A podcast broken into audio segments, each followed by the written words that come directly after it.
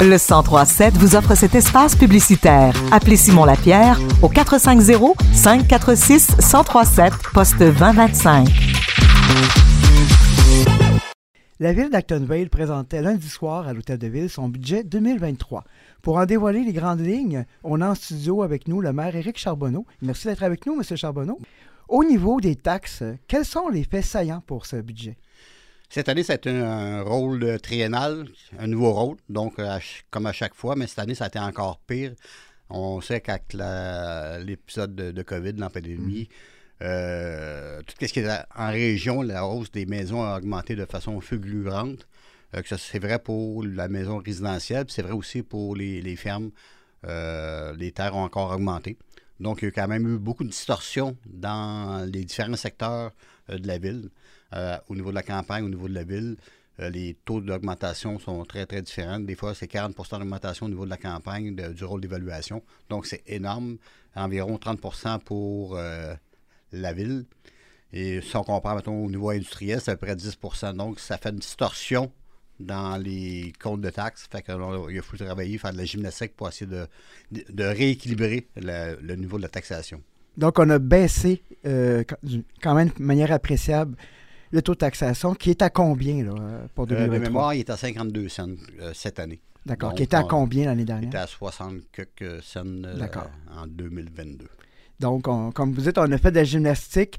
Est-ce que l'inflation, quand même, pesait lourd pour certains, euh, certains points dans le budget ou sans Oui, effectivement, l'inflation, c'est un, autre point, euh, un fait saillant qui qu'on peut pas. C'est un incontournable. Donc, euh, il a fallu jongler avec le, taux d'inflation. Comme à chaque année, depuis les 14 dernières années, on targetait un peu au niveau des augmentations de, la taxe foncière euh, l'inflation. Donc, cette année, on ne peut pas y échapper vraiment parce qu'on n'a jamais abusé à ce niveau-là. Donc, euh, effectivement, euh, l'augmentation va être en, entour de 5,9% d'augmentation au niveau des, comptes de taxes. On va malgré tout de l'avant avec des services, des investissements. Vous avez plusieurs projets inclus dans votre plan triennal d'immobilisation. Quels sont les principaux points? Bien, les principaux points, on continue quand même les investissements au niveau tout ce qui est réfection des routes, euh, aménagement des parcs, euh, on a beaucoup de, projets en cours qu'on attendait des subventions. Fait que là, on a reçu nos subventions. Fait qu'on met en 2023 les, projets de l'avant. Euh, donc, on s'assure que de maintenir à niveau les infrastructures de la ville. Est-ce qu'on a retardé certains projets? cette année, oui, parce qu'on n'avait pas eu des, des, subventions à temps. Un. Deux, on avait été en appel d'offres pour différents travaux, notamment la bibliothèque. Euh, on n'a eu aucun soumissionnaire pour faire les travaux. Donc, on a demandé au ministère euh, fédéral pour voir si on pouvait retarder en 2023 les travaux. On attend encore euh, la réponse officielle, mais ça, ça regarde bien pour qu'on puisse le faire en 2023. Donc, c'est quand même un bon montant d'argent qui est quasiment un demi-million en subvention pour la réfection de la bibliothèque. On ne voulait pas le, perdre. Et dans le parc industriel aussi, il y a eu des retards ou des délais. Là? Ben, au niveau du parc industriel, euh, on fait la nouvelle rue. On continue la rue qui est entamée, la rue industrielle. Euh, il y avait des entreprises qui étaient pour venir s'établir, mais avec l'augmentation des taux d'intérêt, ça aussi, c'est un autre facteur qui joue aussi énormément.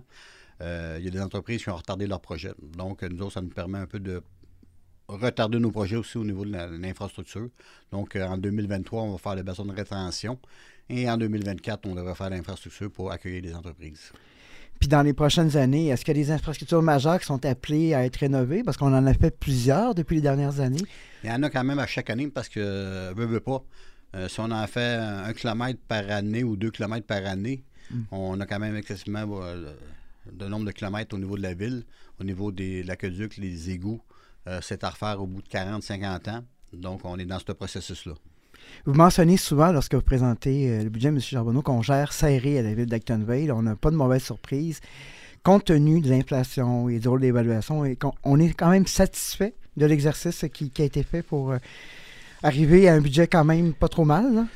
Oui, mais comme je vous disais tantôt, c'est euh, paquet de facteurs qui ont influencé le budget cette année.